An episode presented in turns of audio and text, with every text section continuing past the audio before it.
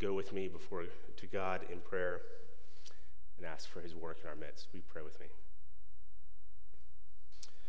Almighty God, we come before you as your body coming to the head. We come to you as your bride coming to our groom who is eager to listen to us. And we come before you making our requests to you and praying on behalf of our church today. Father, we pray today for individual members of our body this morning. We remember that Paul says we are individually members of one body. And so, Father, as we daily pray for one another specifically, we do that even today. Father, we pray for members like Kevin Rummel. Father, we thank you for his retirement this week, and we ask that you would guide him as he uses this season of his life for your glory. May he love and lead his family well. Father, we pray for Ruth Page, and we thank you for her ministry of prayer among us and her ministry with our children. We pray that Ruth would be faithful to the end. Father, we pray for Carson Piercefield and the example he is to many of us of genuine love for Christ. Father, would you be near to Carson this week as he takes his classes? May he be a, a clear and kind witness of Christ. May he love his family well. Father, we pray for members like Ruby Gowie, who is currently homebound. Father, as she is apart from us physically, we pray that you would give her unusual grace and kindness. We pray that her faith in Christ would not waver and that she would commune with Christ each day in the word and in prayer. Father, we pray for church members who are among us who lead us, like Pastor Caleb. Help our brother Caleb to lead Leah and Jane and Bo and Duke well. Help him to teach our students and us faithfully. Help him this evening as he opens your word to us in our Sunday evening service. Fill him with your spirit, O oh God. Help him to keep watch over himself and over the whole flock this week. Father, even our whole flock is made of many individuals, and we pray that we would grow together as one body. Preserve our unity. Father, this month, as our church studies what your word says about the church, we especially pray that you would guard us from any sort of superiority or pride in our midst. Father, may we be profoundly humble even as we're also clear and confident in what you say about the church. Father, may we not confuse confidence in your word with pride in ourselves. Father, as we go now to your word, we ask that you would do a supernatural work among us. Father, I am not worthy. I'm not fit, not able in my own strength to adequately express the glories of this passage. Father, your word is living and active, and we rely on that today. Would you please, oh God, we ask you, would you please open our eyes? Would you work in us even now, oh God? Would you meet with your people now, we pray, as you have promised to do? Work in us. We pray this in the name of Jesus Christ, our Savior. Amen. Life is a miracle. I- am thinking about life itself, uh, the ability to be a living being and have consciousness. It's miraculous, miraculous, really. It's supernatural if you think about it. I, I mean, just think of any example of a new baby maybe Neely Mercy, Duke Batchelor, Jubilee Durr, Noah Cortada. Or perhaps think of the birth of your own child. Anyone who has witnessed the, the growth of a baby in the womb, which is being then being born as a living and functioning and breathing human being knows that the mystery of life is no ordinary or simple accomplishment. It is a miracle. Even scientists can describe what's happening, and yet so much is still unknown about how a living being comes into existence with consciousness and awareness and vitality. How does this miracle work? How are people given life? Well, today, as we begin our series in the month of September on the local church, I want to reflect on a similar, related question How are we given spiritual life? How is it that a group of people would become a spiritually alive group of people? Uh, what an appropriate place to begin, is it not, as we think about our body? I mean, if you visit any church today that is, that is growing or that is even wanting to grow, this question always lies somewhere in the background of the scene. Even when it's not clearly being discussed, the answer is being offered by the actions that we pursue. In every church, there is a philosophy of how spiritual life and spiritual growth takes place. Just think of any church that's growing. Perhaps people are coming in, there's a, there's a flurry of excitement, people's lives are perhaps being changed. Well, behind the scenes in every spiritual gathering, there is a, an assumption of how life is coming about. And so, for many, the mantra of our day is that spiritual life takes root across the people by prioritizing relevance and connecting with people where they're at. Now, we would be foolish to deny the importance of being relevant as we seek to grow our church. After all, I am speaking in English right now for a reason. But is that the center? Is relevancy the, the, the seed that germinates life in the people of God? Similarly, similarly, for some, the, the pervading belief seems to be that people come alive through, through impressive visuals, perhaps. Dynamic video clips, a, a smooth production, an object lesson, a drama, perhaps watching a compelling mini series drama of Jesus' life, which makes his story come alive to us. After all, a picture is worth a thousand words.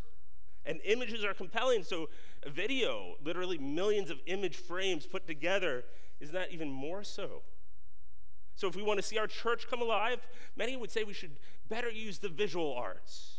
And none of us, by the way, would deny the, the beauty of what God has allowed us to see in His creation and the gifts that He's given us. But is what we see with our eyes, is that the seed that germinates spiritual life? For others, an impressive show of the miraculous is at the heart of creating spiritual life. After all, Christ worked through impressive shows of miracles. We're seeing that in the book of Luke. After all, many times in the New Testament, the message of the gospel as it went out into new places was vindicated by signs. But is this what gives spiritual life? Is this the primary way that God works to create life in us. When we think about our church, how does God give life to a people? How will God create in you spiritual life and grow that life? How does God do that not only in one person, but in an entire body? Did you know that God's word is not silent on the answers to these questions? He speaks not only to how we should live as a church, he speaks not only to how we should organize ourselves specifically as a church, he speaks not only to what we should believe as a church and what we should do to obey him as a church, but God speaks very clearly how he does the impossibly miraculous work of creating life and growing life in us. If you haven't already, open your Bibles this morning to Ezekiel chapter 37. Ezekiel is that long book in the second half of your Old Testament. If you're here and you're newer to reading the Bible, you can just kind of open up halfway through the book and, and finger to your right a little bit, you'll happen ac- across this book. Uh, Ezekiel will be in chapter 37. This comes from the story of God's people uh, before the New Testament. So before Jesus came, is this story of this prophet. And as we look through this story that we just heard read to us, my goal, my goal is to astound you with a very simple message.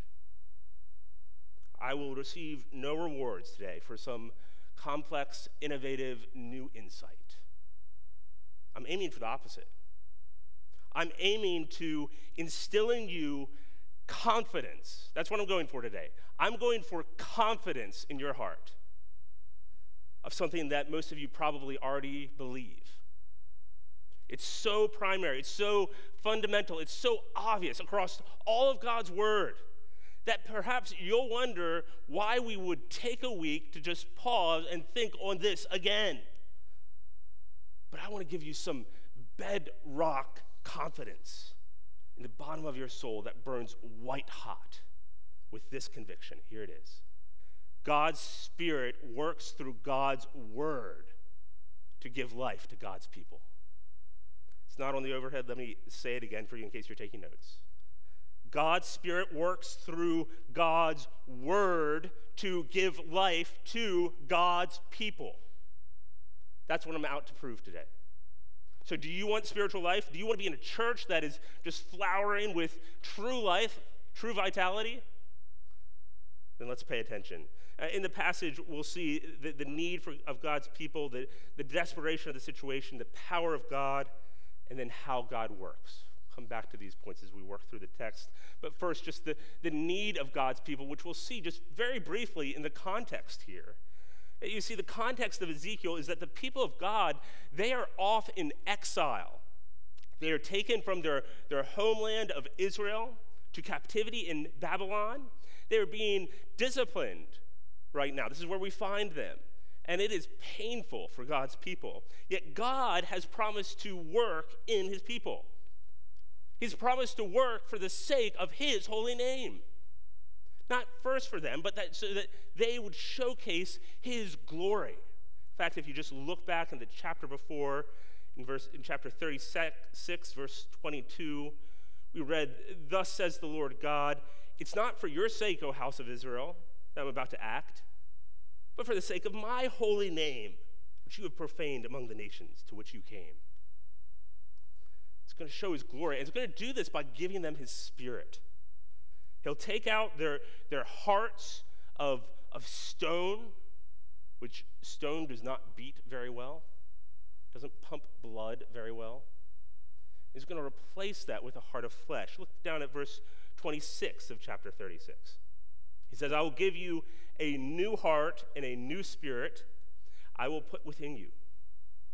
And I will remove the heart of stone from your flesh and give you a heart of flesh. And I will put my spirit within you and cause you to walk in my statutes and be careful to obey my rules. God will give them what they need.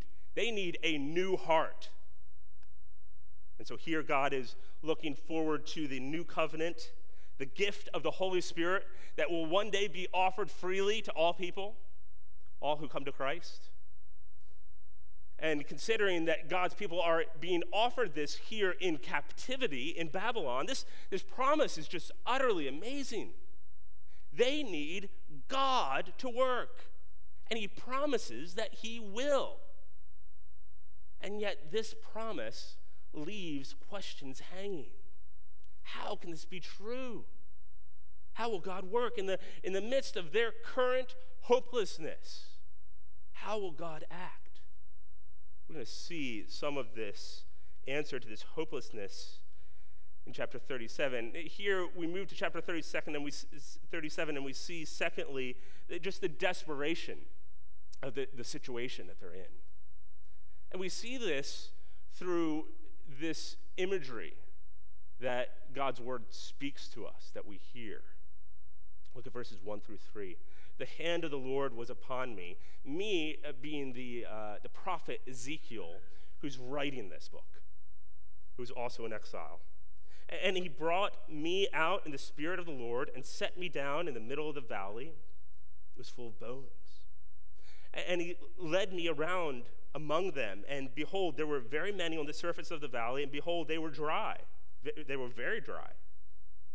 And he said to me, Son of man, can these bones live? And I answered, O Lord God, you know. So to teach this prophet, God takes Ezekiel on a vision. And he sets him down uh, into the middle of this valley. And the significance of this probably wouldn't have been lost on the prophet. The valley in exile would have been the exact opposite of meeting with God on the mountain in the promised land. In fact, in chapter 40, you can see uh, Ezekiel has a different vision where he's no longer in exile, he's in the, in the promised land, and there at the beginning of the chapter, he's on a very high mountaintop meeting with God. But here it's the opposite.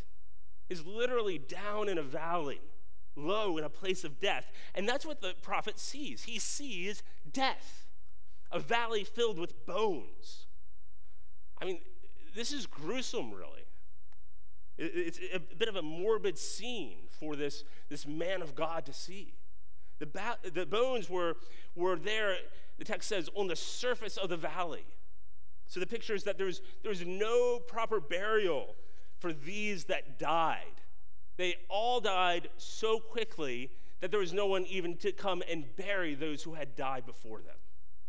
They're all, all the bones are just laying, decomposing, decaying there in this valley. And for the prophet, this would have been immediately a place for him to be ritually unclean among these unburied corpses. And the valley was full of them. They, they weren't new, they were dry. They had decomposed long ago, and they weren't just dry, they were very dry. They, so you likely brittle or bleached bones, disconnected from their bodies, no longer held together as skeletons. I mean, these were very dead, dead people, like super dead. This was a scene of ugly death. And it seems God didn't want the prophet to miss this. verse 41, is verse 1, he, he sets them down in the middle of the valley. Verse 2, then God led him around the bones. so it seems that God took him on a tour, an inspection, just to see, to solidify this in the, the prophet's mind, to, for him to see how devastating this situation is. To be clear, there's no chance of finding life here. After this tour, God asks the prophet just an incredible question. He says, Son of man, can these bones live? If anyone other than God had asked this, the answer would be to laugh in their face. This is not like those who are on the verge of dying in a hospital bed and the family's asking, Will they pull through? No, one thing is known here there's just no hope for this group of people. In fact, this question forces us to just see their inability. The dead ha- are, have complete inability on their own. They are unable to do anything. They are gone and done. They're lifeless, powerless, inept. It's not just a problem of sincerity for these bones. It's not like they're, they're just not trying hard enough.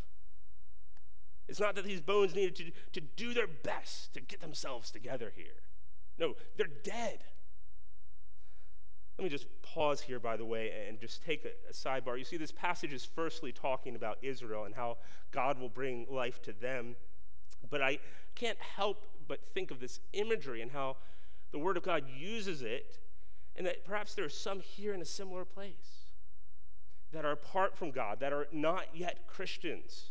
The Bible says that all of us before God are dead in our sins all of us have sinned against God, which has brought physical and spiritual death into our world.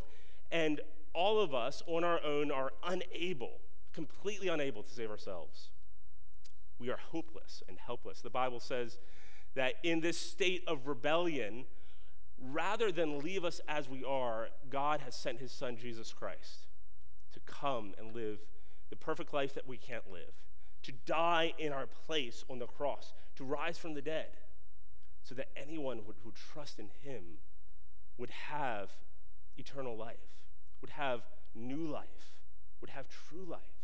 Let me just encourage you if you're here today as a visitor And this is a new story that just right now, this, this story that I'm explaining to you, we Christians, we call this the gospel, the message of what we've done against God and what God has done to save us in Jesus Christ, and how now we can trust in him by faith. If this is new for you, let me encourage you this is a great place for you to start learning about God, to explore the message of the gospel more, to talk to somebody, even today, and to see how it is that God even begins to relate to us through Christ. But let's go back to that valley now, church. Let's go back to that place where God is asking Ezekiel, Son of man, can these bones live? Well, if you're asking the bones, the answer is no. These bones cannot live. But if it's God, if it's Yahweh that is asking, oh, well, that changes everything. Ezekiel responds with what seems to be some humble deflection. Oh, Yahweh, you know. So, in the face of, of spiritual hopelessness and death, life is God's prerogative. You know. And here's the pattern we see the need of God's people, the desperation of the situation, and now the power of God. Notice the power of God. You see in verses 3 through 6, uh, God explains what he's about to do, and he tells this prophet to prophesy. As we come to verse 7, we read So I, I prophesied as I was commanded, and as I prophesied, there was a sound. And behold, a rattling, and the bones came together. Bone to its bone. This, this word in verse 7, behold, is like saying, uh, take notice. Hold up. Look what happened. At first, there was this sound, this rattling across the valley. I mean, this is the, the stuff of Indiana Jones, but real. Uh, where the climactic uh, attention is, is being drawn, we're being pulled in, and this noise is starting to happen. Uh, rattling is happening. I mean, imagine you're there Imagine you're there in the middle of this valley and looking all around you and seeing bones everywhere. And then on their own, they start to rattle and move and come together, one by one, bone by bone, starting to form skeletons. Verse 8 And I looked, and behold, there were sinews on them, and flesh had come upon them, and skin had covered them. Now, not only are skeletons forming, but the flesh was being formed on them ligaments and, and muscles and skin. As others have pointed out, this is really the, the reverse of decomposition. It's being reversed here. It's, it's the decomposing process turned around on itself. It's resurrection happening in real time in front of Ezekiel's eyes. Then we get to the end of verse 8 but there was no breath in them. He said to me, Prophesy to the breath, prophesy, Son of Man, say to the breath, Thus says the Lord God, Come from the four winds, O breath, and breathe on these slain, that they may live. So apparently they were killed, they were slain. This was a great mass of people. So I prophesied and, as he commanded me, and the breath came into them, and they lived and stood on their feet, an exceedingly great army. So no longer are these merely bodies that are being resurrected, but now life comes into them. They're alive, they're breathing again, they're standing on their feet, they're back from the dead. Now, the stages here, it's fascinating. You notice there seem to be this, this two stage development. If you notice, first, God powerfully rebuilt their bodies, the form, and then he gives breath and life to them. I think the reason for this is merely to hearken back to the other time in Scripture that we see a similar pattern. Back at the beginning of creation, when God created man, do you remember he, he formed man from the dust of the ground, and then he breathed life into him? So, this here is meant to be this, this vivid picture for us of recreation, of God doing the work that God does in giving life. And here, he's doing it corporately. Verse 11, he's raising up the whole house of Israel. He's taken a nation that was cut off, that had hope lost, and he's bringing them back into their land. The near fulfillment of this is speaking of Israel's redemption. This is, first of all, thinking of how Israel as a nation would be brought out of captivity, out of exile. And he's giving Ezekiel in verse 12 this, this similar, vivid picture of people then coming out of their graves. I'm not going to spend too much time on this second picture, but this, this scene is a, a second vision that seems to be this graveyard, and people are, are coming out of their graves, out from the dead. But twice, if you notice down to verse 12 and 13, God calls those he resurrects my people. And every promise in these verses includes a you, which is a plural you. He says, You all shall know that I am the Lord when I open your graves. You all shall live. I will raise you all from your graves. Friends, this is the power of God to bring life to his people. As God's people were cut off, hopeless in exile, God would resurrect them by his power and his spirit to bring them as a people together back to life. And the vivid illustration is clear of what he's doing. And the promise of how this will be ultimately fulfilled is also clear. There at the end of the passage, you see this language that's so similar to chapter 36, what I started with. In verse 14, he says, I will put my spirit within you, and you shall live. Harkening back to this ultimate promise of life in the new covenant when he gives his spirit, his Holy Spirit, to his church. So today, as we think about our local church, I want to pause and I want to make sure you see clearly the how behind this story. How is it that God works to give life to his people? Look back up at verse 3 and following. I intentionally went quickly over it. He said to me, Son of man, can these bones live? And I answered, O Lord God, you know. Verse 4. Then he said to me, Prophesy over these bones.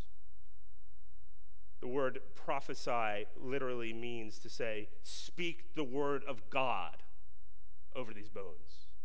Say to them, say, speak, say to them, O dry bones, hear the word of the Lord.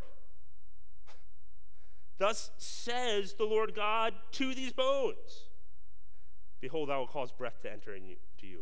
Verse 7 So I prophesied as I was commanded.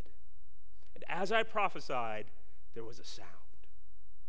Now, the original hearers of this passage would likely have been surprised that, that God would have taken this prophet out to this grotesque scene of death. And, and were stunned to see God's power to miraculously resurrect this entire army of the dead through his spirit. But there's another shock here. Did you see the strangeness of this command that starts it all?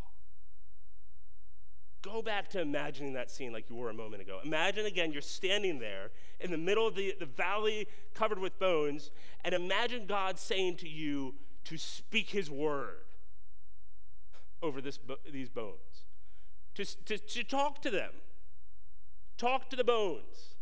Say, hey, dry bones, listen, I'm speaking to you. Uh, what, uh, what strangeness is this? How awkward this must have felt to, to raise your voice and, and call out as if dead bodies could hear. So this man is called to prophesy literally uh, several times across this passage. I think six times we see this call to prophesy. Three times we hear this refrain, Thus says the Lord God. And then centrally in the text is the command of the bones hear the word of the Lord. To bones. Here, God is vividly cementing the life giving work of his spirit with the proclamation of his word. He's tying the two together. Oh, friends, see this today. See, hear, and believe. Let this vivid scene act like an indelible marker in your mind, a central truth permanently fixed to your mind. God's Spirit works through God's Word to give life to God's people. God's Spirit works through God's Word to give life to God's people. Here, the active agent, the instrumental cause, the, the means by which life is given through the Spirit, the, the, the seed that germinates the vine, the power that creates the building, the means that God uses to cause His Spirit to come and shape hearts. It's, it's God's Spirit working through God's Word to create life. In fact, we know this from our Bibles, don't we? I mean, just go back and think to the very beginning, back when God first created the world. Hebrews tells us about that moment and says, By faith, we understand that the universe, so the universe is everything, everything you see and know. The universe was created by the Word of God, so that what is seen was not made out of things that are visible. God works through His Word. That's how powerful His Word is. Jonathan Leeman rightly says God's Word is the most powerful force in the universe. It's behind the creation of the entire universe. Uh, he says, You and I create with hands and computers and shovels and bulldozers, but not God. God is spirit and he creates by speaking. Or we see this late, we see this really throughout the whole Bible. It's hard to get to a place where you don't see how God is choosing to work through his word as an extension of himself. Uh, in, in, the Psalms, Psalm 119, or Isaiah, what we heard at the beginning of the service. Did you catch what Mark read for us? For as the rain and snow come down from heaven and do not return there, but water the earth, making it bring forth and sprout, giving seed to the sower and bread to the eater, so shall my word be that goes out from my mouth. It shall not return to me empty, but it shall accomplish that which I purpose, and shall succeed in the thing for which I sent. You see, God's word is effectual, it always accomplishes what it is set out to do. Or consider Acts. You know the story of Acts? It's a wonderful uh, t- uh, story to just go back and read through and follow how throughout the book of Acts, what, what, just what happens as the Word of God is unleashed. Time and time again, it's, it's when the Word of God is just let loose that God's people are created, that life springs up, that change happens. Friends, that's how a people are made. That's how a church is made. A church is formed by the proclamation of God's word. A, a, a, church comes to life through the exposing of God's word in its midst. Wherever the word of God spread in the book of Acts, the, the church sprung up behind it. And then it's the story of the New Testament as well. It's God's word that gives us life. I think of 1 Peter uh, 1.23. It says that Christians have been born again through the living and enduring Word of God. Your new life, your new birth, you being born again, comes through God's Word working in your heart. Jesus tells, uh, James tells us that it's by God's own wor- will that He brought us forth by the word of truth. We're brought forth by this word of truth. And then he, he goes on to say how it saves us. James says, receive with meekness the implanted word, implanted like a, like a seed in the soil, which is able to save your souls. Now, just to clarify, I don't imagine that many of you disagree with what I'm saying right now. In fact, I think that probably 95% of you would already say, yeah, I, I already knew this. This isn't very new. Uh, but I just want to point out what I'm not saying here is that God's word is important. although that's very true. And I'm not saying here that God's word has perfect information for you, although that's also very true. This passage that we're studying in Ezekiel is, is vividly displaying for us that God's word is what you need to come alive. That your hope for spiritual life in any corner of your life is through God's word working with his spirit. As Michael Horton says, God's word does not merely impart information, it creates life. It's not only descriptive, it's effective. It produces in us worship, obedience, communion, disciples. Church, if we're right to rightly think about our church, at the very center of what should shape us is rightly thinking about how God has chosen to work. He has chosen to work in us, individually and corporately as a body, through His Word. So let me, let me just, just press this in and just offer five brief applications for us in our body today. Five ways that this transforming power of how God works should shape our lives. Five things that it should shape. Number one, I mean, quite obviously, sermons, right? Do you believe that, that this hour is centrally important to your spiritual life and growth? The New Testament teaches this hour as such. We'll, we'll get into this in future weeks. That this is one of the, the ways that God works to meet with us is through the preaching of his word. And so, if we are to desire God to work in our midst, we must look to his word to be what's shaping us as we come together. This, by the way, is what's happened with Ezekiel, is it not? He's standing in front of these bones and he's prophesying, he's speaking out the word of God over the dry bones. Everyone that comes to this pulpit should come to primarily and ultimately and fundamentally and centrally preach and expose God's word. That's what they are here to do. We call this expositional preaching, where the, the point of the sermon is to be the point of the text, where we are merely being exposed to what God says.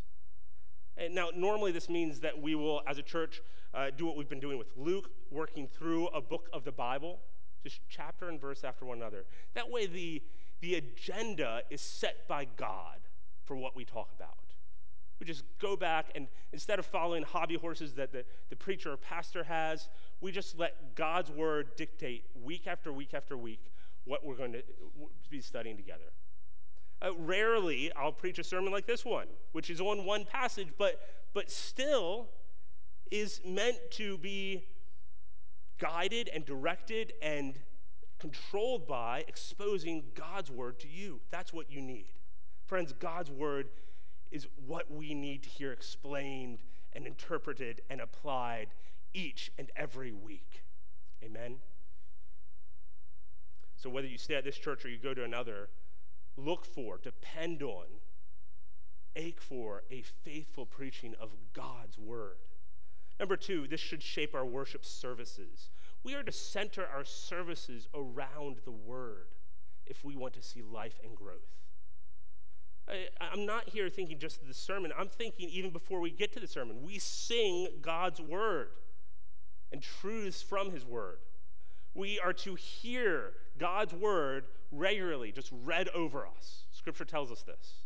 We are to read God's word together, as we did this morning responsively. We are to pray prayers that are shaped by God's word, that even use God's word to guide them.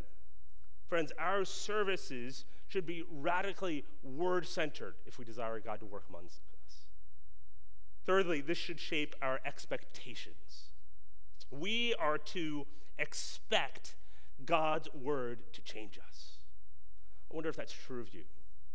Now, now certainly, this is true uh, during the Sunday morning sermons. Did you notice back in verse 7 that Ezekiel says, As I prophesied? It was as he spoke the word of the Lord that the sound came from the bones coming to life. Friends, the idea is that he's not even done He's just beginning to send the word of God out, and as soon as it hits, it starts working. We should expect the same here. Not, not because of my ability as I'm standing here behind this pulpit, but because of the power of God's word. That even right now, as God's word is being preached, that it's landing in our ears and it's beginning to change us and change how we think and what we adore and, and how we will live. Come to the service. Come, come to your Bible studies. Come to your morning prayer times in God's Word with expectation of being changed, of being shaped.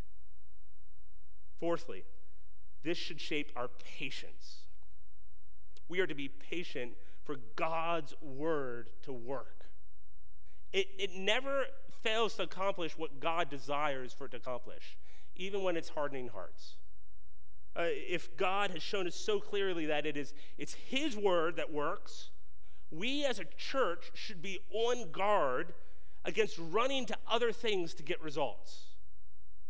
Like a seed that you that you put in the ground, it would just be foolish to, to, to rip it up and replace it with a substitute because you don't yet see the results. So, first point, and as a church, let us not put our hopes in any short term gimmicks to see spiritual life. Let's just be a, let's be a group of happy farmers, happy, patient farmers. I mean, even in your lives, as you speak God's word to one another, as you regularly come and, and hear the word of God, and then you see it go out in your midst, be a farmer that is just ready to wait for 5, 10, 15 years because you know that God's word has promised to work. Lastly, this should shape our conversations, particularly around the word. And what I mean here is that while the sermon and our, our services are certainly primary, they are not the only place where the word of God is to be proclaimed. We'll spend a whole sermon uh, thinking through this later in the month as we go to Ephesians. But we as Christians are meant to hear God's word, and then we're to, meant to go out and we're meant to echo it back and forth to one another. This, uh, this imagery, again, is from Jonathan Leeman. I think it's helpful. He says that God's people, they, they hear the word of God sent out into their midst, and then they just reverberate it back and forth kind of like a, an echo in a canyon where the sound goes out and it's bouncing off one wall to the other, just going about the church. As the sermon is preached, it, eh, you, as the people of God, act like an echo chamber of God's word among your relationships, applying it to one another's lives, speaking it into one another's lives. So, so very practically, do you bring up the sermon in your conversations each week? Parents, do you talk with your kids about what you've learned? Friends, do, do you discuss how to apply what you've heard with others? Or do you act like this moment is meant just for this moment until we return to it seven days later? Do you reverberate God's word in your own life? And not just the sermon, but do you bring up God's word itself into your conversations? Are you known to be somebody that is known to say, uh, This reminds me of this verse. And then maybe even just pause in that conversation long enough to look it up and read it. Friends, God's Spirit works through God's Word to create life in God's people. Do you believe that? Do you really believe that in the way that you live your lives each day? We should conclude. You know, Ezekiel here, he stood and he preached. He spoke over dead bones, and God brought a people to life. This is, this is a strange picture. As is, by the way, this moment right now. This doesn't happen very much in our culture. One person standing and just talking for 45 minutes, and 200 other of you being very gracious and listening to what I have to say. But, but this strangeness, friends, it's the, the plan of God to work through His word heard in our ears.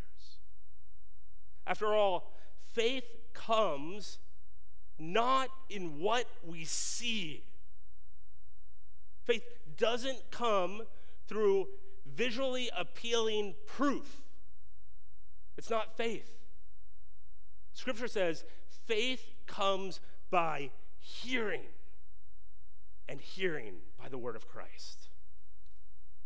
Whereas one friend likes to say, I think I've shared this before, we live in the age of the ear, not the age of the eye.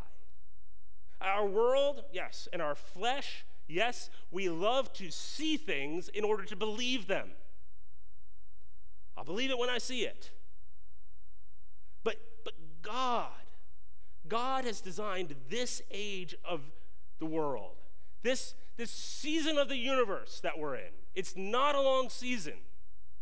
He's designed it to be one where we show His glory by trusting Him in what we hear.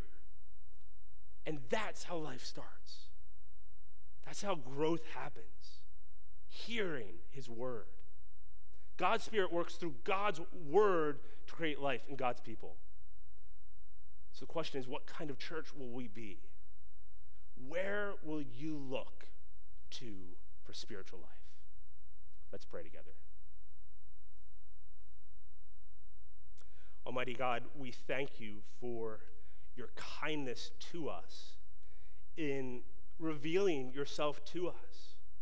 And we thank you for your wisdom to do that through your powerful word. Father, we pray this morning that you would give us confidence confidence to believe that your word is sufficient to work in us. Father, we pray that our lives would be utterly shaped by your word, not just in what we believe, but in our reliance for your word to act in us and among us and through our church. Father, we pray that you would build our church through the word of God. And we pray this in Jesus' name.